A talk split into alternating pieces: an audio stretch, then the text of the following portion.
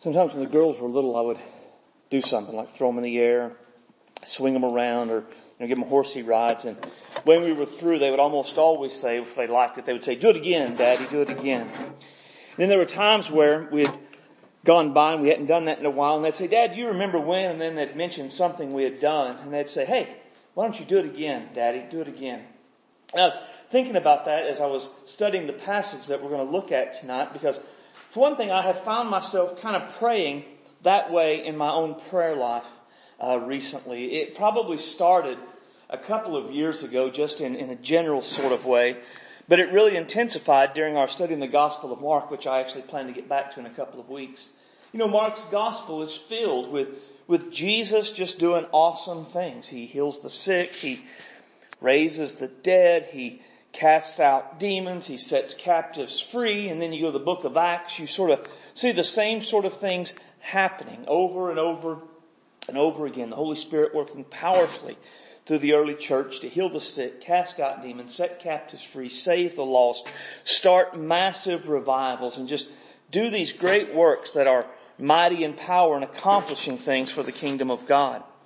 And reading these biblical accounts of God's power, um, and then reading and studying about revivals in, in, our, in church history kind of stirred within me a desire to see God do those sorts of things again and, and, and not just do them somewhere out there, but do them in Guymon, do them in our church and in all of the churches in our community. Right? Because I began to ask, I mean, why can't God do again what He's done in the past? And if He's going to do those things again, why can't He do them in Guymon? Right? And I think he can, and so I pray almost daily that he will. Uh, and in my scripture reading this year, I realized I wasn't the first person to pray this way. Open your Bible to Habakkuk chapter 3. Verses 1 and 2, that's page 731 in your Pew Bibles. When you find that, I'll ask you to stand to honor the reading of God's Word.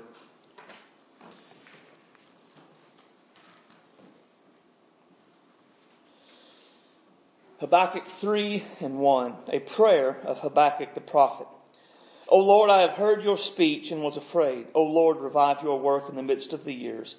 In the midst of the years, make it known. In wrath, remember mercy.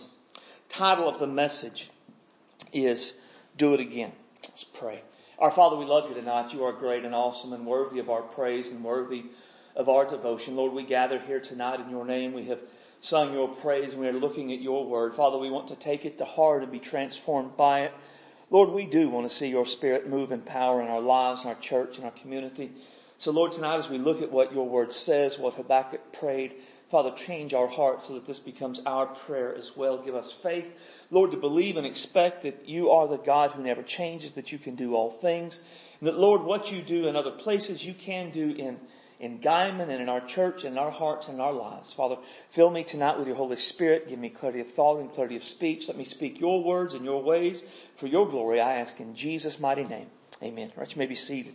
Now, the prophet Habakkuk ministered during the, I guess you'd call it the lastish days of the nation of Judah. This was not long before the Babylonians conquered them. The book of Habakkuk begins with Habakkuk asking God, how long he's going to let Judah keep on in their rebellion and in their iniquity and, and nothing really happened. God answers by revealing that he was going to send the Babylonians to come and bring judgment. Now, this really wasn't what Habakkuk wanted. Uh, it wasn't what he expected. So he, he sort of argues with God throughout most of the book, which isn't a long book, about whether or not this is the right thing for God to do. And in the end, he, he submits to God's will, but he still prays for revival in the midst of the wrath that is coming. And that's the prayer that we're looking at tonight. Now, I read it in the New King James because that's my favorite translation, one I typically use, but there are some times where I prefer the wording of other translations. This is one of them. Uh, the Christian Standard Bible is my favorite in this, and here's what it says. Here's what it says. Prayer of the prophet Habakkuk. Lord, I have heard the report about you. Lord, I stand in awe of your deeds. Revive your work in these years. Make it known in these years. In your wrath, remember mercy. So the flow of thought of Habakkuk's prayer. I've heard reports about what you've done. I'm in awe of what you've done. Do it again. Do it again now. Right now in our day. I mean, that's a big, bold prayer that Habakkuk prays, and it is an example for us on how to pray.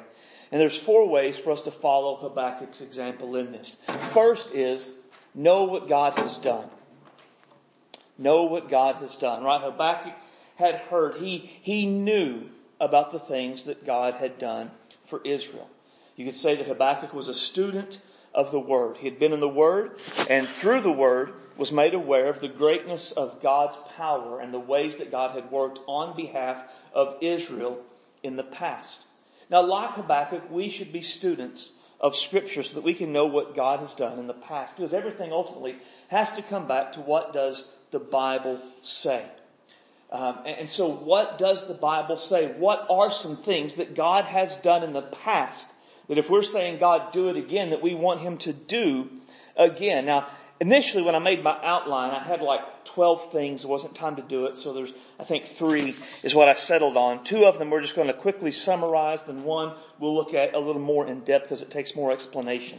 So some, some things that God has done that we should pray for God to do again uh, is there was deep conviction in the Holy Spirit. Right in, in Isaiah 65 and in Ezra 9, it speaks about people trembling at God's word. Uh, I, Ezra is a good one. I heard a sermon on that just this week. And, and Ezra saw what the people were doing in rebellion after God had brought them back. And he sat down, he pulled out his hair, and he began to pray. And then he said, All of those who trembled at God's word sat down and began to pray with him. They were all convicted. Right? Of course, John 16 is the passage that speaks about the Holy Spirit convicting us of sin and righteousness and the judgment to come. And then Acts 2.37 is the end of the, the, the sermon on the day of Pentecost when the people cried out, what must we do to be saved? Now, I think we would all agree that this level of conviction is missing in our day. I mean, we just don't see this uh, in in our day and in our culture. In our now, again, I'm going to frequently reference the American church, not because I'm down on America or the American church, but this is where I am. This is what I see. Right? So, what goes on in China or Canada, I don't know, but I know that within the American church to see people who tremble at God's word, who are deeply convicted over their sin, is rare. It is far more common in our day for people to just not care. Right? And, and I don't even mean get mad. Right? You come to church, the Bible's preached or taught, and it's that sin that they're committing and they get angry. Hey, at least that's a response. That's, that's better than nothing. But more often than not, what actually happens is people just don't care. They're not convicted. They're not angry. They don't feel anything at all. The fact that their lives are out of sync with God's Word does not bother them. And as long as they're not bothered, they are not going to change.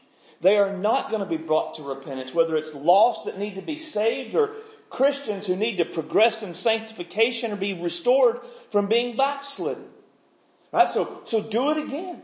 Bring this kind of deep conviction in our midst. Make us a people that tremble at your word. Right, something else that, that happened in scripture that we see that God did was that lives were radically transformed. Right, Acts and Timothy Acts 9 and, and Timothy both talk about the apostle Paul. Right? Remember, he was Saul. He was a blasphemer. He was insolent and he was a, a persecutor of the church of Jesus Christ. And I always want to point out that with insolent, what it means is he kind of enjoyed the hardships he brought into the lives of the people he was persecuting. And he was brought from being Saul the Pharisee and persecutor of Jesus to Paul the apostle for Jesus. I mean, that is a, a massive transformation in the apostle Paul's life. Acts 19, the whole chapter, uh, is about Paul's, one of Paul's ministries. Those two verses that I've referenced there, 18 and 19, talk about people who were that they weren't like Jews who were converted to Christianity. They were pagans, but they were, they were deep pagans, deeply entrenched in paganism. They were actually involved in witchcraft. So much so that when they got saved, they all came together and they brought their witchcraft books and they burned them. Um, and they burned them despite the fact the Bible says they were worth 50,000 pieces of silver. So I did some, some checking today. And in our day, right now, an ounce of silver, which is about what a, a, a piece of silver was worth, would be $14.50.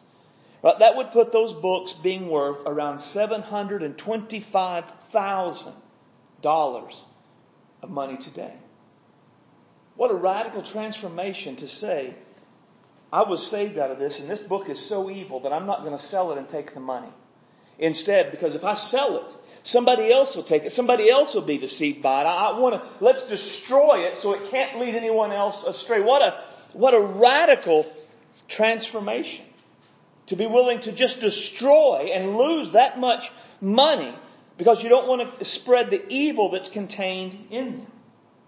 Again, we'd have to say that is vastly different than what we see in our day. I mean, we see people in, in our culture, in our churches that make professions of faith in Jesus, and yet they retain the same values that they had when they were lost. They retain the same priorities that they had when they were lost. They retain the same attitudes that they had when they were lost. They, they do the same actions that they did when they were lost. They react to stressors and other issues exactly the same way they did before they were lost. They talk in exactly the same way that they did when they were lost. I mean, that is something, again, that is, it, it should be shocking to us because we don't see that in Scripture. In Scripture, when people came to Jesus, they were radically changed. Paul was not unusual. What happened with those people sell or burning off those books, that was not unusual in scripture. That was just what happened. The only people that came to Jesus and left the same were people that rejected Jesus. And so in our day, we, we don't see it. So we should say, do it again, Lord. Do it again make radical transformation in lives. And then the last one, this is the one we're going to take the most time on, is people filled and empowered by the Holy Spirit. I want to take more time on this one because, well, for one reason, I think it is the one that kind of leads to the others. Right? I mean, without the Holy Spirit, it's the Holy Spirit that brings the conviction. And it's the Holy Spirit that makes the radical transformation. So the Holy Spirit is, is necessary to, to do all of the things that need to be done. I also want to do it because the Holy Spirit is typically within Baptist and Free Will Baptist circles the most neglected person of the Trinity. But often it, it's treated as though the, and this I read as a joke in a book, but the, the Holy Trinity is the God the Father, God the Son, and God the Holy Bible. We're, we're almost afraid at times to talk about the Holy Spirit and the importance of the Holy Spirit to fill and empower people. And yet all throughout what we see is that that's what He does. He fills and He empowers people. Right, and we're going to start actually in Luke. Right, and, and Luke 4, that's the main one that we're going to, but we're going to start in Luke 3. Uh, go ahead and turn to Luke 3. We're going to turn here in this one. Luke 3, verses 21 and 22. It's just a quick look at, at Jesus. Right? Because Jesus kind of sets examples for us on how things ought to be done.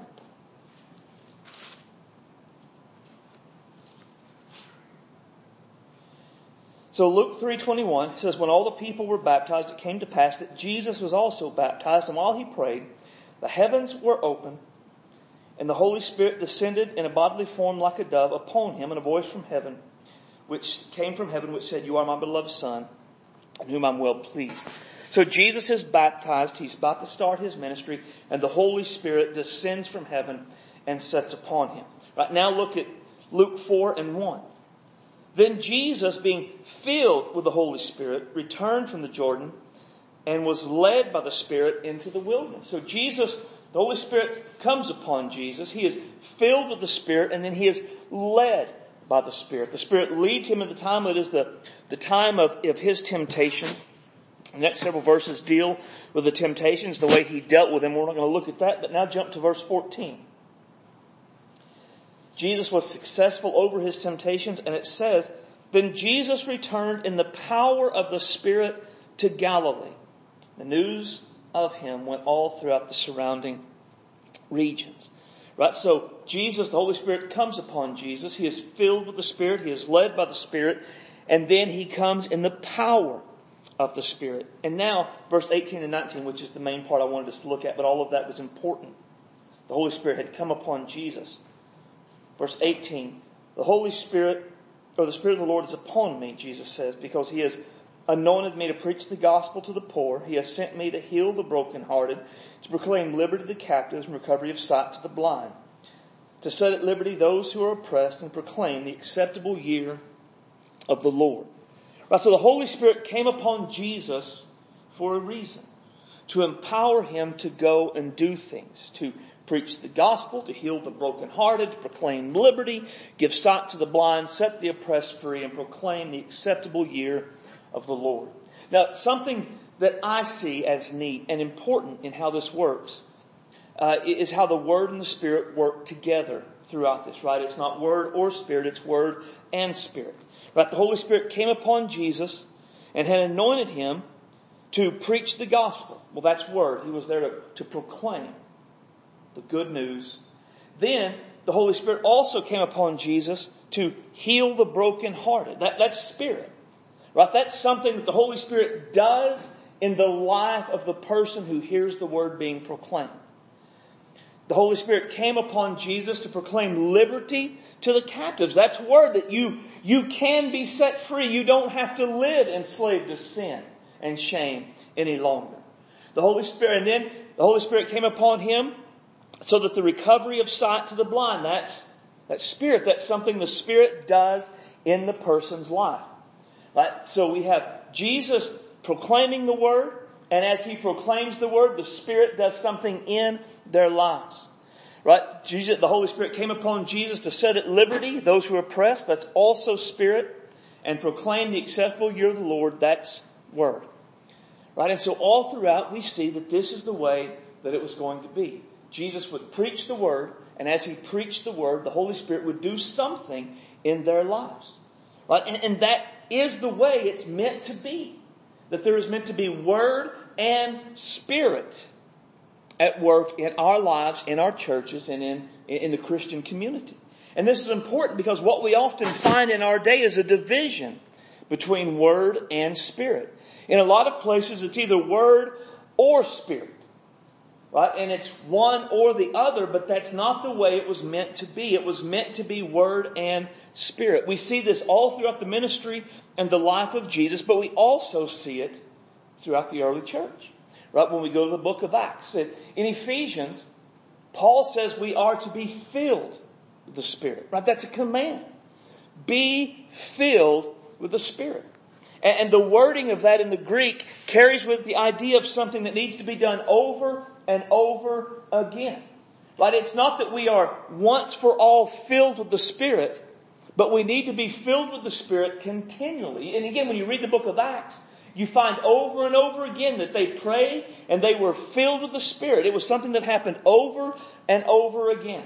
Right? In fact, one of the commentators I read said that the, the command in Ephesians 5.18 could be translated as be being filled with the Spirit. Right? So that's not talking about being dwelt by the Spirit. That happens when we're saved.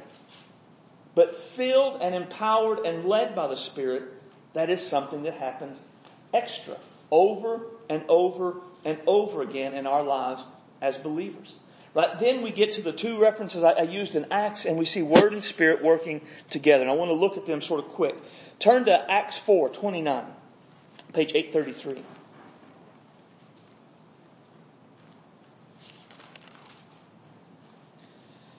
In Acts 4, the apostles had been threatened and told not to preach any longer in the name of Jesus. So they gathered together to pray. Then notice what they prayed in verses 29 and 30. Now, Lord, look on their threats and grant to your servants that with all boldness we may speak your word, and by stretching out your hand to heal, that with signs and wonders may be done to the name of your holy servant Jesus. They're praying for word and spirit, right? Because it is the spirit that does those signs and wonders, the healings and all of that stuff. So they're saying, let the word give us boldness to preach the word, and as we preach the word, let the spirit work and do something in their lives. And then what happens? Verse 31. And when they had prayed, the place where they were assembled together was shaken. They were filled with the Spirit, and they spoke the word of God with boldness.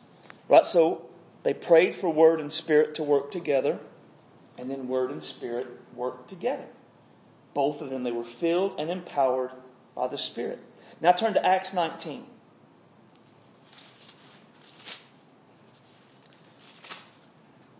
Verse 8 through 11. Verse 8 it says, And he went to the synagogue and spoke boldly for three months, reasoning, persuading concerning the things of the kingdom of God. There's word. But when some were hardened and did not believe, and spoke evil of the way before the multitude, he departed from them, withdrew the disciples, reasoning daily in the school Tyrannus. And this continued for two years, so there's the word for a long time. And so that all who dwelt in Asia heard the word of the Lord, both Jews and Greeks. Now God worked unusual miracles, the hand of Paul, so that even handkerchiefs or aprons were brought from his body to the sick, and the diseases left them, the evil spirits went out of them. So there's word and spirit. Right? Paul preached the word, and the spirit worked powerfully. You see this combination all throughout the New Testament. It started with Jesus, it went throughout the New Testament, and it went throughout the early church in general. The kingdom of God advanced as normal, everyday believers were filled with the Spirit, led by the Spirit, and empowered by the Spirit. Right? But what about today?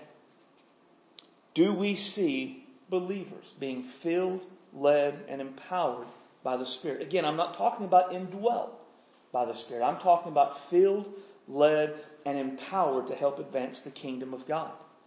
Do we see that in our day? I mean, just think about what the Bible tells us about the work of the Spirit in our lives.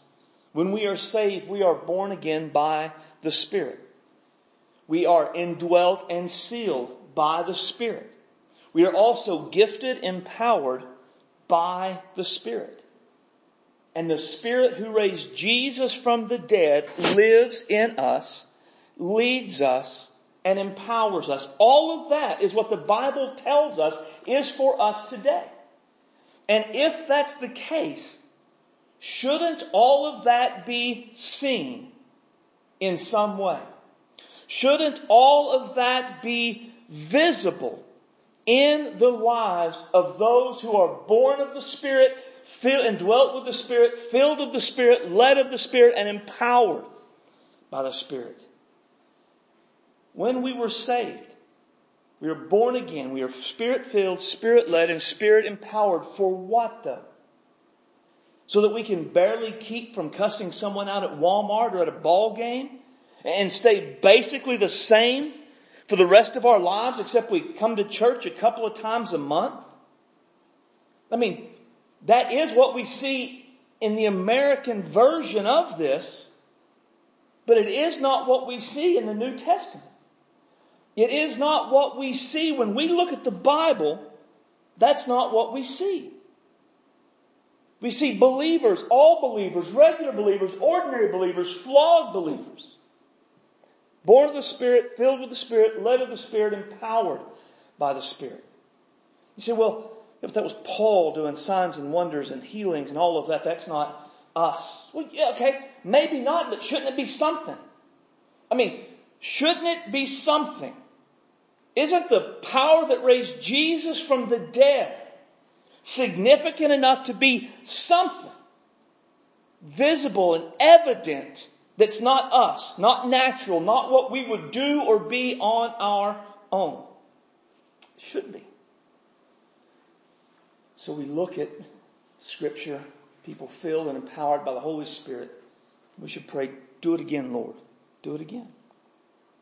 So we want to know what God has done. But then we also want to be in awe of what God has done. Right, go ahead and turn back, if you haven't already, turn back to Habakkuk.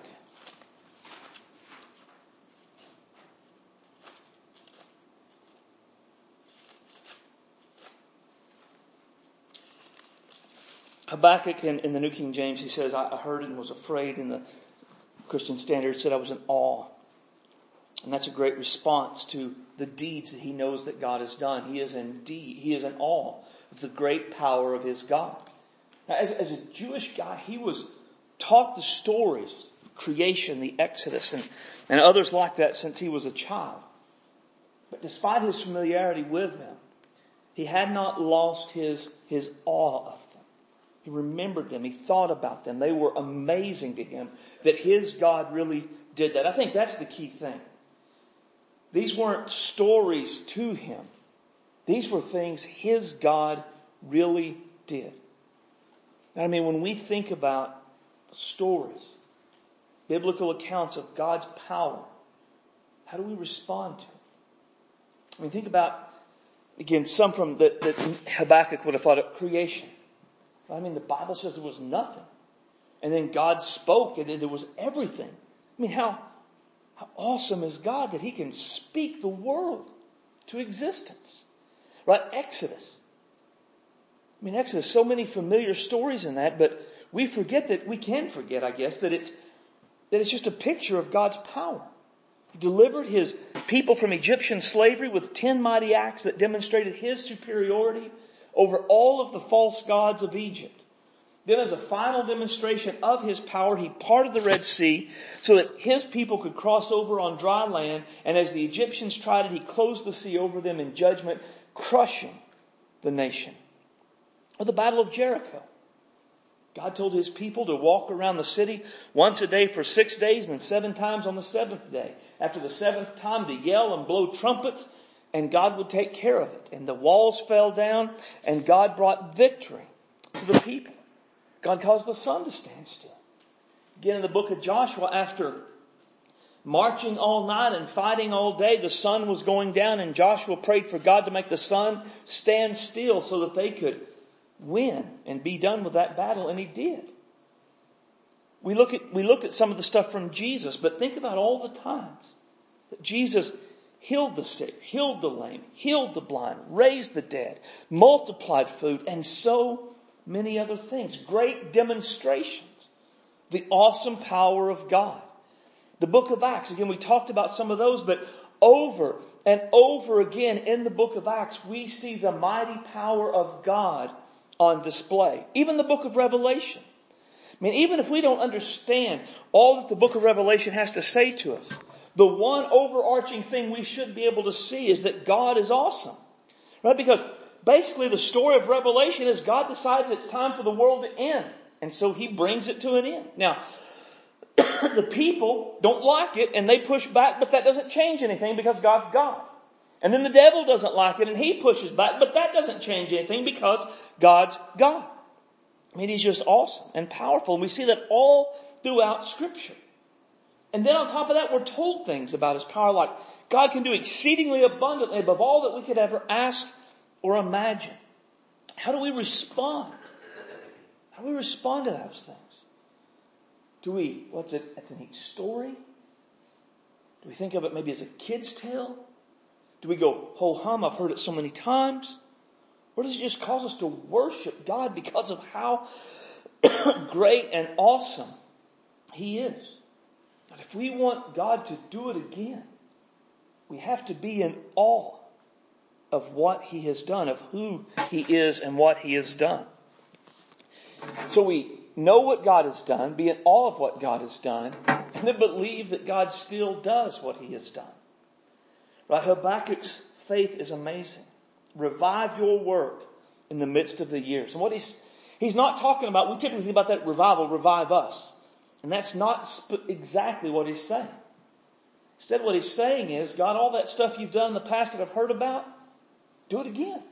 Revive that work right now in the midst of this time that we are now living. Now, he believes that God can. He believes that God can still do all the things that he had done. And it's significant to me that he believes this because he does not live in a day where God is doing these sorts of things. And there are a variety of reasons for it. The, the Israelites are in rebellion. They, they have a general lack of faith in the greatness and the power of their God. But despite that, Habakkuk, he doesn't come up with reasons why God doesn't do what he had done before. Right? He doesn't determine that, that since he had never experienced those things, he'd only heard stories and never seen them, that God didn't do them anymore. He didn't conclude that it wasn't rational to believe that God still did stuff like that. He believed that what God did, he could still do. What about us? I mean, do we believe that God can still do all the things that Scripture says he has done? Now, there are common reasons people give for saying God does not do sort of things anymore. Right? One is the time for this has passed. And that's a pretty common view uh, to believe that these sort of things have gone away and God doesn't do them anymore. I, I read a guy a few months ago and he said the age of miracles has ceased. But he wasn't just talking about miracles like raising the dead. He was just talking about really God doing anything big or significant. God just doesn't do miraculous or supernatural things because all of that has ended. Pretty much everything that we talked about, even like revivals and mass transformation and that sort of stuff, it's just the time for all of that kind of stuff is gone and we aren't going to see it anymore. Some would say it hasn't, it doesn't happen because they've never experienced it. Right? They would say that it doesn't happen anymore and they know it doesn't happen because they've never experienced it. And that's proof that it doesn't happen any longer. In fact, I've got a book. It's a pamphlet in my office written by, in fact, a Free Will Baptist guy and his explanation to start off why these things don't happen is they've never happened to him. Therefore, they're not real. They don't happen. And when other people say, well, they've, I've seen things similar to that. I've, I've had stuff like that happen. The response of those who say they've never experienced it is, well, come on. I don't, I mean, that was them. You know who them are. They, they said it. And do you have proof? That, that's a big thing. Do you have proof? I mean, do you have proof that it happened? Did you have your cell phone out, get a video of it? Do you have documented evidence? Do you have proof? So there's a, a, an immediate rejecting with skepticism and criticism. And that's common. It's not rational. Uh, we live in an enlightened day, and many would say it's just not rational to believe this sort of stuff any longer. Now, with this, I'm not even really talking about like professed atheists. I'm talking about believers people who would say they are believers in Jesus Christ, and they would say it's just not rational to believe that this stuff happened. Um, they, they do all that they can to explain away miracles in Scripture. Right? Some of the more common ones. God didn't cause the walls to fall at Jericho. Right? Walls weren't made very well back then. They just didn't have really good engineering. And so as the Israelites walked around, it stumbled on the ground and it destabilized the wall. And then that final day where they all walked around, they blew the trumpets and they all hollered, that was the final straw and everything just happened to fall right at that moment. It wasn't a miracle. It was just an engineering wizardry on Joshua's part. Jesus didn't multiply the food. Right? When the little, when the people saw the little boy give his lunch to Jesus, it inspired them. And they all gave their lunch to Jesus too. And when everybody pulled their resources together, lo and behold, there was enough and more. So the miracle wasn't that Jesus actually multiplied food. The miracle was that people were generous on that day and gave. God didn't save the three Hebrew boys from the flaming fiery furnace because you see, furnaces like that, they, they had cold spots where the heat didn't reach. And where, when the, the Nebuchadnezzar soldiers tossed them into the fire, and even though it killed the Nebuchadnezzar soldiers, for some reason it didn't hurt them, we don't know why. But they fell into a cold spot. And so they stood in the cold spot and then the heat didn't bother them and then they were able to get out without being hurt. It wasn't, it wasn't a miracle. It wasn't God the Son came and stood in there and protected them. That wasn't what happened. Um, and on and, and on and on it goes. People giving these rationalistic answers that explain away miracles. And, and see, I mean, when you see it like that, why would you expect anything like that to happen today? There is a rational explanation for everything that appears to be a miracle in Scripture. So, so you, you shouldn't expect things like that today. Um, another reason people give is that Jesus said not to pray for these things.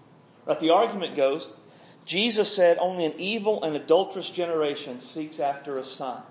Therefore, it is sinful to pray for God to do these sort of things.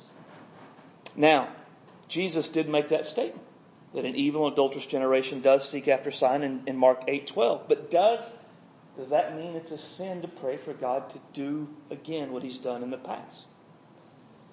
And then the last one is this is a path to deception. And many would say that praying for God to do it again, it opens you up to demonic deception. Uh, and, and what's bad is, of course, the crazies do exist, don't they? I mean, they're on YouTube, they're on TV, we know them.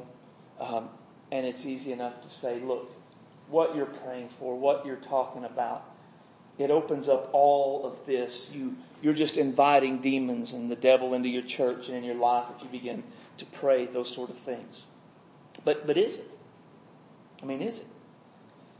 And I intend on answering all of these questions tonight, but as you can see, time would not permit that. So my plan is to take next week and give answers to all of those questions from the Bible.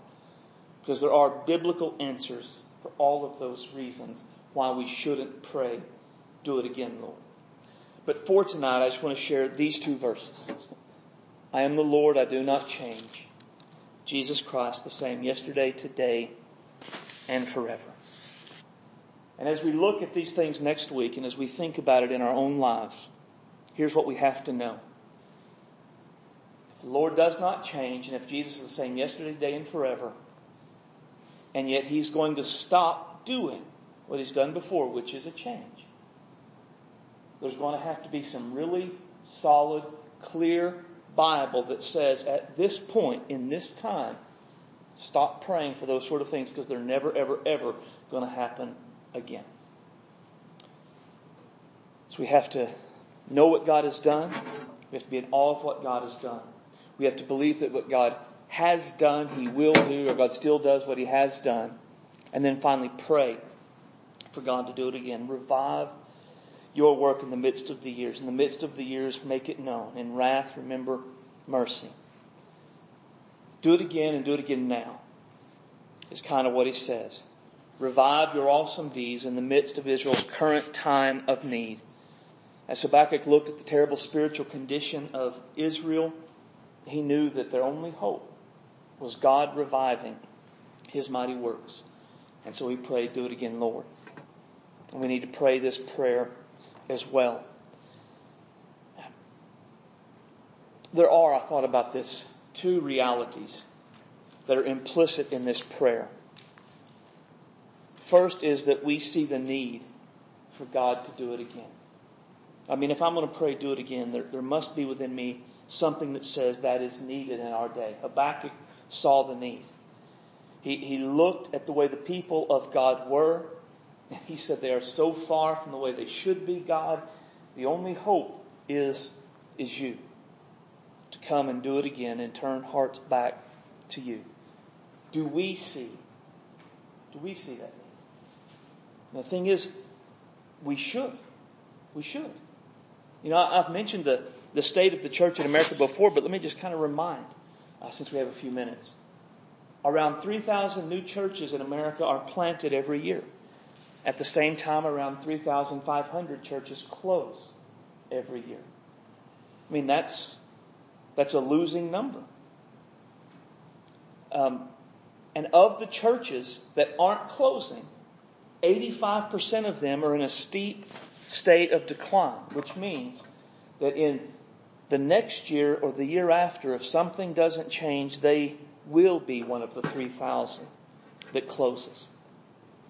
Statistically, 75% of teens active in their school youth groups today will not be in church within five years after high school.